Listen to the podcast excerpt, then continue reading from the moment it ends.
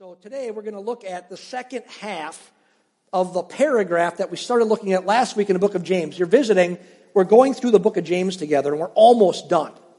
And uh, we just kind of go section by section through the book of James, and we're almost done. And so we looked at a paragraph last week, and we looked at the first half of it, and today we're going to look at the second half of that paragraph that James is writing with a very specific audience in mind in this paragraph. He's writing to Christians that need encouragement because they're being really mistreated and persecuted. In their situation, they were relatively poor or very poor, and the people they were working for were not paying them their wages. And, it, and James says you're even, you're even, the people are being killed because of the way they're being treated. They're actually dying, maybe starving, or maybe just the realities of poverty are affecting them to the point that they're actually dying. So he's writing to encourage those people who are in a really, really horrible situation. And in the first half of the paragraph that we looked at last week, James tries, James tries to lift their spirits by reminding them that Jesus is going to come back. We talked about that a, a second ago during communion. That Jesus is going to come back and he's going to make everything right, and this suffering that you're going through is going to come to an end, and days of blessing lie ahead. And so we looked at that, and if you didn't, if you weren't here, listen, you know, go on the podcast and listen to that because um, we need to be reminded that all the time that this could be the day that Jesus returns. And so that was the first half. Now we come to the second half of this paragraph that remember is a paragraph of encouragement uh, to mistreated and hurting Christians. And James wants to do something else to lift their spirits. So he gives them examples of some people who suffered well. Remember, they're suffering.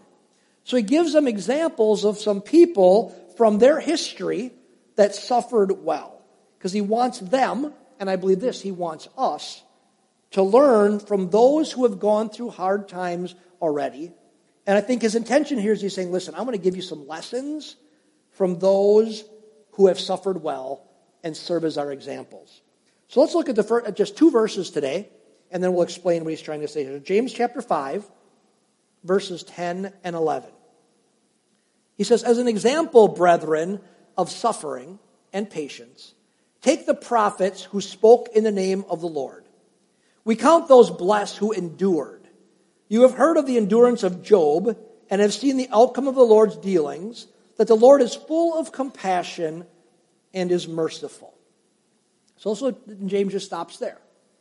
James uses examples, he says, of the prophets and Job to reveal to his followers um, how they can learn to suffer well. Now, if I say that to people here, we might say, well, that doesn't say much to me.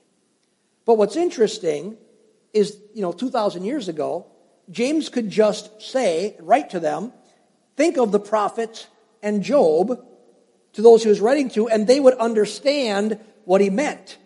Because his audience was primarily Jewish, and they knew the stories of the Old Testament characters, and they would have understood exactly what he was saying when he said, hey, learn how to suffer the way the prophets suffered and the way Job suffered in their various situations.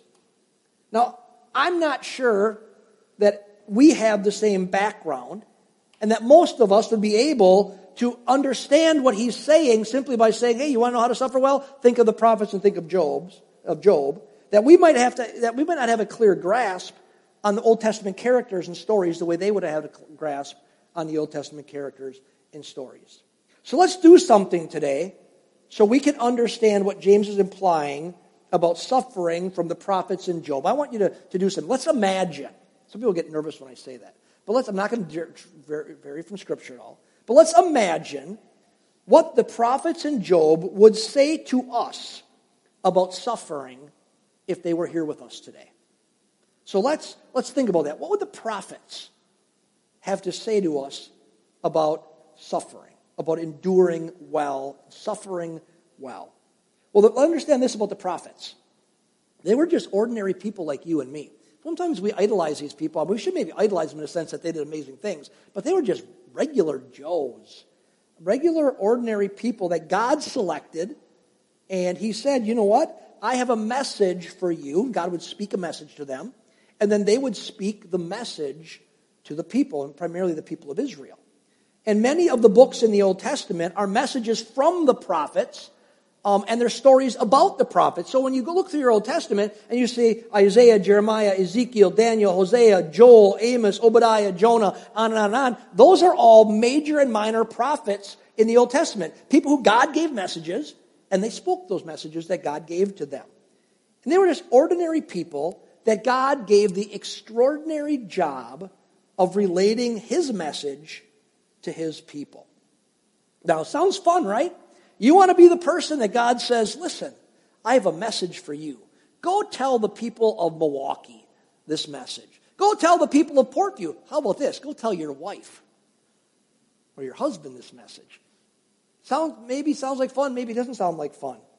But if you examined all the prophets, you would find that most of them had a common thread that ran through all of their lives. You would think, okay, they're serving God. The common thread that runs all through their lives is they're really blessed and they had a fun life. No, you know what the common thread you would find that ran through almost all of their lives? They suffered a lot. That was the common thread that ran through their lives. And if we asked the prophets what they would want to tell us about suffering and how they got through it, I think there would be two main things that the prophets would tell us. And I'd encourage you, write these things down because they're going to help you now and they're going to help you in the future. Because I really think if we can get a handle on this, we can suffer better. Because, you know, we, we, we, he's trying to say, listen, Mark and everybody else, you can suffer well. You can go through suffering without it derailing you, without it causing you incredible, you know, difficulty. So, what would they say to us? I think the first thing they would say to us is this You will suffer because you follow the Lord. You will, and in my notes I have will underlined and because underlined. You will suffer because you follow the Lord. Now, this may sound wrong, and it may be different from what you've been led to believe, but it's a common thread that runs through the lives of the prophets of God. It's just true. Elijah fled for his life because he confronted the false prophets of Baal. Zechariah was killed because he confronted the people of Judah for disregarding God's word. Daniel was tossed into a lion's den. Why? Because he prayed. You think, oh, he prayed, God was. No. Because he prayed, they threw him in a lion's den. Jeremiah was imprisoned and then thrown into a muddy cistern, and there's all kinds of rotten things that happened to Jeremiah, but they threw him into a muddy cistern, a thing that held water, and he sunk in mud up to his chest, and they left him there to die. Unfortunately, he was rescued, but they left him there to die. Why? Because he spoke a message from God. They said, What's going to happen? He kept saying, Listen, I'm telling you, the Babylonians are going to kill us. Save your life, surrender. We don't like hearing that. Throw him in a, throw him in a well, throw him in a cistern. So he was, he, because he spoke the word of God, which was proven to be true, he was 100% right because he spoke the word of God, trying to rescue the people, the very people he tried to rescue, wanted to kill him and threw him into a cistern and left him for dead. All of these prophets suffered because they chose to follow and obey the Lord. See, friends, we need to realize something. We live in a world at war. Josh and I were talking, Josh Lemke and I were talking this morning about warfare going on around us, spiritual warfare, that we kind of wish God would open up our eyes, but I think it would freak us out to see what's really going on. There's a warfare. We're living in a world in war. There's a spiritual realm around us at war with, with angels and demons and stuff going on. The scriptures talk about it over and over. We don't see it. There's, there's one situation in Scripture where, where Elijah says to, to the Lord, open up, my, open up my servant's eyes so we can see. And he sees, oh my goodness, there's an angel surrounding us. You know, so we are living at war, a spiritual war, where the forces of Satan are fighting against God, and they're fighting against anyone who wants to follow God. So if you are going to follow Jesus with any level of passion and obedience, and I say this, if you're just saying, oh, I'm a follower of Jesus, but you're really not, I think the devil, I think the devil doesn't mess with you. He wants you to live exactly like you're living because you're ineffective for you and you're not changing the world. But if you serve the Lord with any level of passion and obedience, then there will be consequences. It will cost you because the enemy comes after you. Now God is greater and we get something that no one else has. We get to walk in the presence of the king in the kingdom on this right now and for all eternity. But guess what? There's consequences if you serve the Lord. Don't believe the lies of a false gospel that is so pervasive in our culture in America today. No other culture's taught this nonsense. That just serve God, and you'll have your best life ever. Everything's good and great. That's a bunch of garbage. It doesn't line up with Scripture. If you come to Jesus, everything won't be wonderful. It's just not true that everything is wonderful. Why? Because you follow Jesus, you will face challenges I believe that you never would have faced if you did not follow after Jesus. It costs you something. The Apostle Paul wrote to Timothy this. These are the kind of verses a lot of people want to take a, uh, take a Sharpie and scratch out of their Bible. He says, Indeed, all who desire to live godly in Christ Jesus will be persecuted. He didn't say some, he says all. So why would we want to hear about this today? Why? Why want to hear that if I really serve Jesus, I'm going to suffer some level of persecution in some way, spiritually or practically through people? Why would I want to hear that today? So you don't think it's strange when the tough times come. And I'm not saying all tough times are, ca- are caused by, by demonic attacks or anything like that, but I'm saying this. Tough times come to everyone. And if you have a belief that as a Christian you're not going to walk through tough times, you will be derailed in your faith. So why do I want you to know that you're going to face tough times, whether they're spiritually inspired or just the reality of living in a fallen world, so you won't think it's strange when tough times come. So you won't be derailed from your faith in Jesus. Rather, when you face a tough time, what will happen? It will reinforce your faith in Jesus. Sometimes when I'm facing a lot of junk and, you know, everything's hitting the fan, I go, wow, the devil must really be mad at me. He's really trying to stop things around here.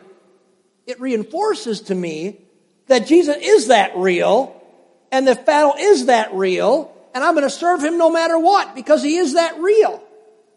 So it reinforces your faith in Jesus, knowing that those who seek to live godly in Christ Jesus will suffer persecution. So I think if you took the prophets and you said, hey, what do you have to say to me? Take them all as a whole, who all suffered, and say, what could you tell our church about suffering? Well, they say, number one, understand, because you serve the Lord, you're going to suffer. Think it's the first thing. The second thing I believe that the prophets would tell us is this. It's okay to struggle in suffering. Just don't lose sight of the truth. It's okay to struggle in suffering. Now, some of you won't understand this, but I got saved in the 80s, came to Jesus in the 80s, and it was the peak of what we call the hyper faith movement. That was, this is what I say all the time. If something went wrong, you couldn't say it. You know why? Oh, that's a negative confession. Can't say that. Negative confession. Who's ever heard that? Come on, you older people my age all have heard that. Right? Negative confession. It's a bunch of malarkey. Here's the reality. If, if you got a flat tire, you got a flat tire. You can say all day long, I don't have a flat tire, I don't have a flat tire, I don't have a flat tire. If you got a flat tire, you got a flat tire. It's just the way it is. Or anything else in your life, it is. Understand in Christ, it's okay to struggle in suffering, to struggle, to get mad and be frustrated. It's okay, but never lose sight of the truth. Do you know what Jeremiah, what was the, the, the name they had for Jeremiah? He was the what?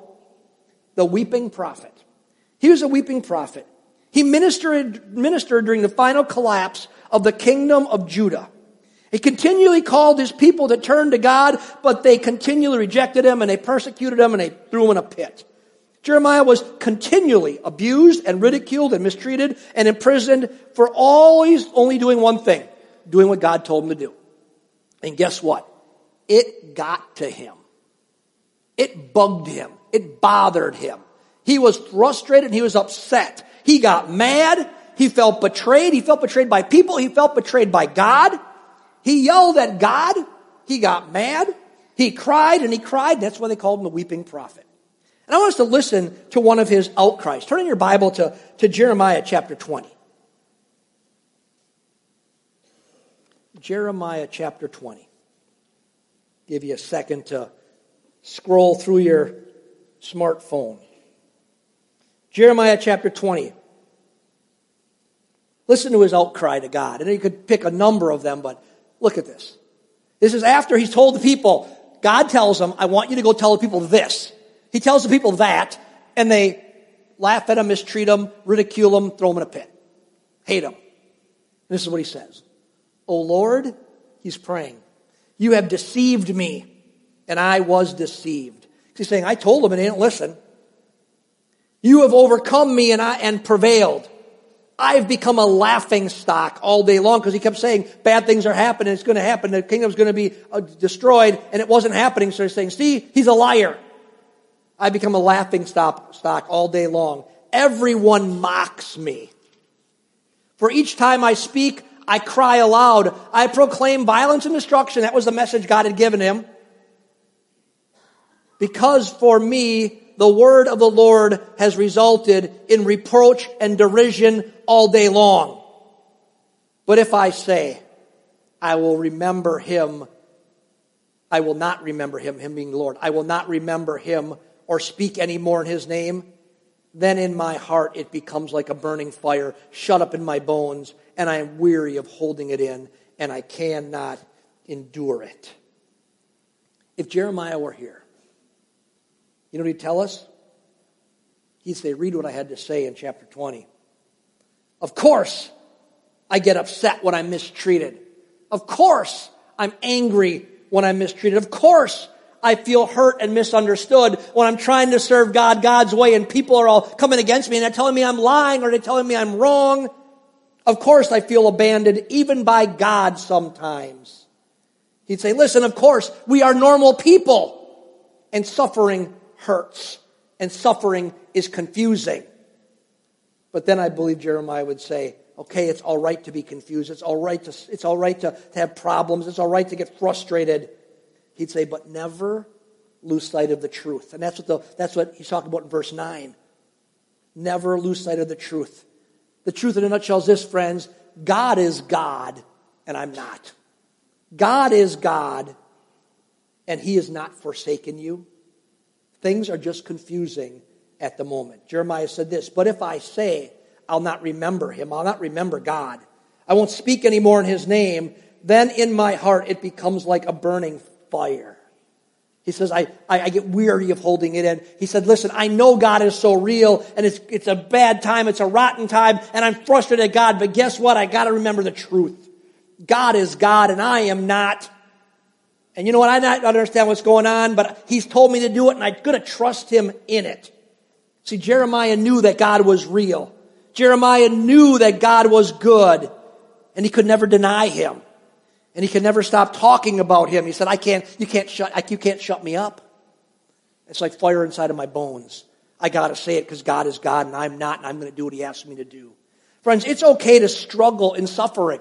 It's not a lack of faith to struggle in suffering, but never lose sight of the truth. God is God and we are not. And he has not forsaken us. He has not forsaken you. And his heart breaks when your heart is hurting. That's the truth. That's why James says to the suffering in the verse we read in the very beginning, the Lord, he's talking about going through suffering, says, but the Lord is full of compassion and is merciful. He doesn't give example, give reasons. He doesn't, he says, but here's the truth.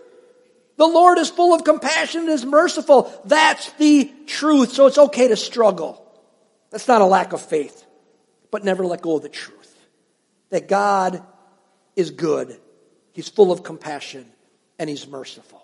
So I think if we talk to the prophets and say, what do you have to say to us? I think those are the two main things that the prophets would say to us. You know, that those who are suffering, that, that the prophets would say that. But now, James, in the text, says we can learn something from the prophets. But he says, you know what? There's another guy who's got something to teach us. And his name is Job. And he has something else to teach us about suffering. Man, and if there's anybody in the Bible that can teach us about suffering, it's Job. Are you familiar with Job? You know who he is? Some of us do and some of us probably don't. So let me explain a little bit about Job. Job was a guy who lived a charmed life. He really did. He had a nice family. He was very rich and he was righteous, as said. Matter of fact, said he was blameless before God. And the Old Testament book that is written about him, it has his name on it. It tells about the events that took place in heaven centering on the life of Job. The scripture says that the Lord was in heaven one day with the angels and the fallen angel Satan shows up at their meeting. And they begin to discuss Job. Matter of fact, what I think is really happening is God's bragging on Job. He's saying, you know what? Yeah, Satan, you're causing problems, but look at my, look at my guy down there. That's my guy. Look at Job. He's blameless. He's awesome. He's living for me with all of his heart. And, and Satan says, well, of course he is. You bless everything that he does. He has no reason to not serve you. This is not really real. You're just a sugar daddy. You give him everything he wants, and he doesn't know what would have happened if you didn't give him everything. Would he keep serving you? So God says, you know what, Job? Are you Satan? You go ahead. I'm going to allow you to, to, to, to strip the things away from his life. I'm going to reveal to you Job's true heart that he will continue to serve me. And the scripture says that after that, in one moment of time, matter of fact, it happened, says it happened in, in succession. Four different messengers came in to talk to Job. And you know what they said? The first messenger came in and said, you know what, Job?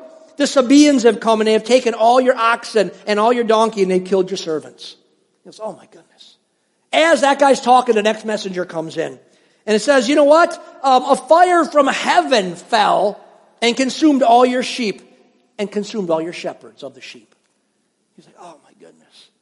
as the words are coming out of that man's mouth, the next third messenger walks in the door and says, The Chaldeans have taken all your camels and killed all your servants. And then, as that words are coming out, the fourth messenger comes in and says, Job, all your kids are dead. They were having a party in a house, and the, and the, and the building collapsed, and all of your children are dead. Job lost everything. And the story, through 42 chapters, talks about how Job remains faithful to God. Well, he remains faithful at that moment, and God and Satan interact again, and, and Satan says to, to God, Well, of course, he's still serving you. Look at, he's healthy. And God says, Listen, you can take away his health, just don't kill him.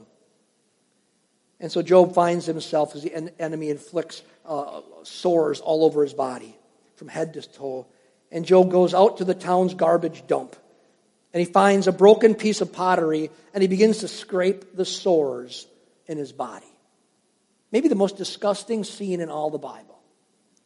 He's sitting there covered in sores, scraping them in a garbage dump. And you think it couldn't get worse, but it does because Job's three friends show up. Friends. They were, here's the deal, because one of the points we're going to learn, they were his friends. It calls them sarcastically Job's comforters. And they show up. And they're trying to reason with him. They're trying to understand what's going on. They're trying to get him to repent. They're saying, obviously, Job, obviously you've done something very, very wrong, Job. Because God would not allow this to happen in the life of a righteous person. Obviously, you've done something very wrong. You must repent so that God can rescue you. And as if it couldn't get any worse, Job's wife, the one family member who wasn't killed, shows up. And you know what her great word of encouragement to Job is? Just curse God and die. Honey, please. Don't ever say that to me. Just curse God and die. But in all of his sufferings, he never does curse God. He never does reject God. And at the end of the story, we find out that God restores everything that had been taken. Now, it didn't take away the pain from what he lost, but restored and multiplied even more, gave him more of the cattle and the sheep and everything, and more children than he had before. So, what would Job say to us about suffering well, this guy who is the example of suffering? Well, I think there's two things that Job would say to us. The first one is this, and this is what I want us to all pay attention to today. Because if you're not going through suffering, you know someone who is. It's this. Sometimes well intentioned friends make the situation worse. Sometimes well intentioned friends make the situation worse. They just don't know any better. Job's friends went to encourage him. They did. And they actually ended up discouraging him. They discouraged him how? By trying to make sense of the situation. They tried to make, say, A plus B has to equal C and they're trying to make sense of the situation, but the problem is often we can't make sense of suffering. Oftentimes there are no answers. There is no answer, my friend, why this last week Suzanne and I went to the funeral of my friend Ron, who served God with all his heart, and he died way too young from having surgery and ended up getting an infection and dying. It, is, it does not make any sense. There is no A plus B equals C here. It doesn't make sense. It's irrational. Thousands of people have the same surgery and be fine. There is no rational answer. Just last week, a week ago, not this Thursday, the Thursday before, I went to visit Robin Brunkwell. Robin, wave at us. Robin's way in the back, in her wheelchair back there. I went to visit Robin in the hospital after her at least 20th surgery since I've known you in 10 years. And I talked to her about suffering. Matter of fact, it was really interesting because I had just finished writing the, the context of the text of this sermon. And I left, got done, and I drove to the hospital to see Robin after 20th surgery and have watched her suffer for the I've known you for 10 years. This Christmas, December 20th is 10 years that I know you. And I've watched 10 solid years of consistent suffering. Robin has suffered more than any person I personally know. But here's what I would say Robin has suffered well, better than any person I know. She suffered well. And I asked her about these different points of the sermon, if they were true. And, we, and they were. And I got to this one. And I asked her, Do people ever make it worse? She said, All the time. All the time, people make it worse. They think they're trying to help, but they actually make it worse by the things they say. They don't think it through. They're trying to give answers when there are no answers. She said that, you know, oftentimes people try to give these pat little spiritual answers, and, and you know what? Those of us who've been in Christ the longest are the worst at it usually. Oh, you know, God has a reason for this, or, you know, whatever. We give some pat little answer. Guess what? In the midst of suffering, that does not help you. It hurts. She said often, I, am quoting her because she sent me a text, and I wrote it down from your text. She said, often people will share their stories and their victories, but those don't comfort or empower one in survival mode. When you're in survival mode, she said this only the love and the hope of Jesus can help. And you know what I loved about Robin? You know, it's part of the next point. But I said, Robin, do you experience Jesus in ways you never would have without the incredible suffering in your life? And she said, Absolutely. I've met Jesus in ways that I never could have before. She suffered well. But, friends, here's the point of, of this, of this point that I want to give us some advice. That I was taught by a man, a pastor, when I was a brand new pastor, when I had to go my first time ever to a situation in a hospital, middle of the night, where a family was in an accident. A couple family members were killed. Children were killed. The rest of the family was all beat up. They got T-boned across the center line. They got T-boned, and it was carnage. And um, I had to go to the hospital in the middle of the night and be with this family. I said, "What do I say?" He said, "Nothing. Just be there. Nothing. Don't have an answer." And he said, and this is interesting. I should, I should be careful saying this because you're going to go, "Oh." I said that to Pastor Mark. This is what I've learned over 27, 28 years of doing this now. A lot of times when you're going through suffering, I just sit there with you. Once in a while, I'll say, Can I pray with you? And I don't answer. I'll talk about the weather. I'll talk about something else to distract us. Talk about your hobbies, whatever. I don't ever try to give answers. Don't say a whole lot. Some of you go, Well, you always say a lot. I don't say a lot. In that situation, I say nothing. Ask Robin. I listen. And you know what they say all the time at the end? Oh, Pastor, I couldn't have made it without you. And I sit back and I go, this is what my friend told me. He goes, they're going to say you couldn't have made it without you. And you're going to realize, I didn't do anything. But what you did is you were just there. You just need to be there. The best advice I can give you if you're dealing with somebody who's going through suffering is don't try to give any answers. Don't try to rationalize it out. Well, A plus B equals C. Don't try to give any answers. Don't say much of anything. Just be with someone who is suffering. They need your presence. They don't need your answers. Because most likely, friends, and I mean no disrespect in this, your answers are probably wrong anyways and are going to bring discouragement. You're probably wrong.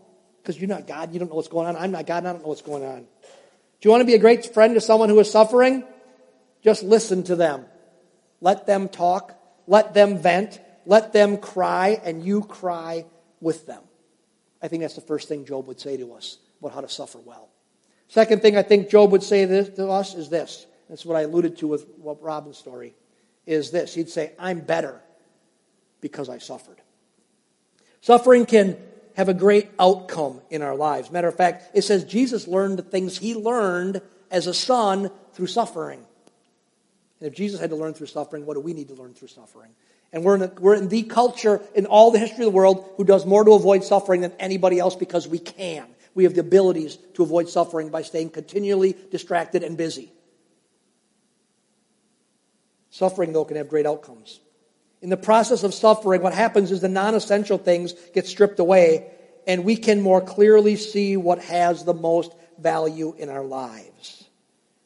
And also in our crying out to God, we really do find that God is there for us in ways that in the reality in the in the really good times, the reality of those good times just don't offer the same situation that we have when everything is stripped away and we're suffering. Turn your Bible to the book of Job. If you're at Jeremiah right now, flip back towards the beginning of the book. Job chapter 42, the last chapter. Listen to what Job says at the end of his ordeal. So this is after all the suffering. Look, listen to what he says at the end of the suffering. It's called, entitled in my Bible, Job's Confession. He says, Then the Lord answered, then Job answered the Lord and said, So God has just talked to him now, he's talking back to God. I know that you can do all things, and that no purpose of yours can be thwarted. Who is this that hides counsel without knowledge? Therefore, I've declared that which I did not understand. He's talking about, he said all kinds of things in his ranting that were wrong. Things too wonderful for me, which I did not know. Verse 4 Hear now, and I will speak. I will ask you, and you will instruct me. And here's the verse I have heard of you by the hearing of the ear, but now my eye sees you. Therefore, I retract and I repent in dust and in ashes.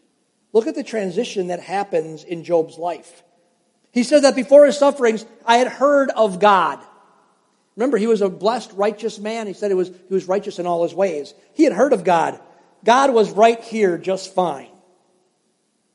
But in the process of pain and suffering, of losing everything, it says this I saw God. He came to know him in a much more personal way. And friends, oftentimes the only thing that can do that is suffering. That's why the false gospel that says all suffering is bad, why it's such a lie.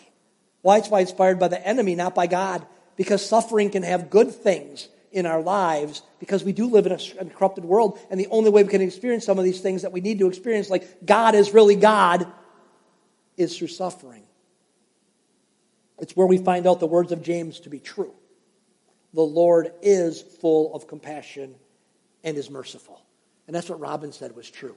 She said, That's when I experience him the most. And she talked about one of the times, one of the last times, where we had a, it was not a cool situation, but it was a terrible situation. You almost died maybe a yearish ago. And Dave hauled you over his shoulder to the hospital because you weren't breathing. And you came to after being in a coma, and I was there. and I had to tell you, oh, you're in the hospital. This is what happened. And, um, and in, in, in, all of that, um, I, I've asked you, you know, how did you get through that? You told me the other day about that situation. You said, you know what? I knew nothing else. But a song kept going. I think it was Jesus Loves Me. Kept going through my mind. A song kept going. You said, that's all I had was that song over and over when I had nothing else. you didn't even know what else was going on. In that time of being in a coma, that's all you had. You come to know Jesus in moments like that that you would never know in any other way. So, church, suffering is a very real part of life. Some of you are experiencing suffering now. Some have walked through it in the past, and some of us, all of us, will encounter it in some way in the future. And James' words to us is that we can suffer well like the prophets and Job did. Why? How? Know that you will suffer because you walk with Jesus. Know that it's okay to struggle in suffering, but never lose sight of the truth. God is God and I am not. That's what Job learned. God knew things he didn't know. Know that sometimes well intentioned friends will actually make it worse. Don't despise them for it. Don't hate them for it. They don't know any better but we can learn better. and that know that you can be better because you suffer. You can know Jesus better. You can grow in ways you would not have grown without suffering. So, some of us in here today, you need to hold on to one of these points because the Spirit's just speaking it into your heart today. You need to take that to God and let Him minister to you with it. Maybe, friends, suffering has brought you here today. Let's pray. Father, the message of suffering is not a message that, that we generally would say we want to look at. We'd like to look at and say, wow, I'm really hoping I suffer this week. But Lord, what we can see is that there's a way to suffer well. And I pray for our church family that Lord, you would help us to learn to suffer well because it's something all of us go through. The death of the death of friends and family, the illnesses, loss, broken relationships, all the ways we could suffer. And Lord, you are the answer. And so, Father, this morning we invite you into the equation. We welcome you in Jesus. And we say, help us to see how we can walk through suffering with you. God, maybe there's ones in here today who just need your grace in a really hard time right now. I pray, God, that you would touch them in a way that only you can. Touch them. Give them wholeness. Give them hope. Lord, there could be some here today who really don't know you. And maybe they've invited you into their life during communion. Maybe they haven't done that yet. Let them see that you want to bring them to yourself so that you can give them your peace that surpasses all understanding. And so, Father, we're your family. And Lord, I ask this as we, as your church family, would go through suffering. Help us to suffer well. Thank you.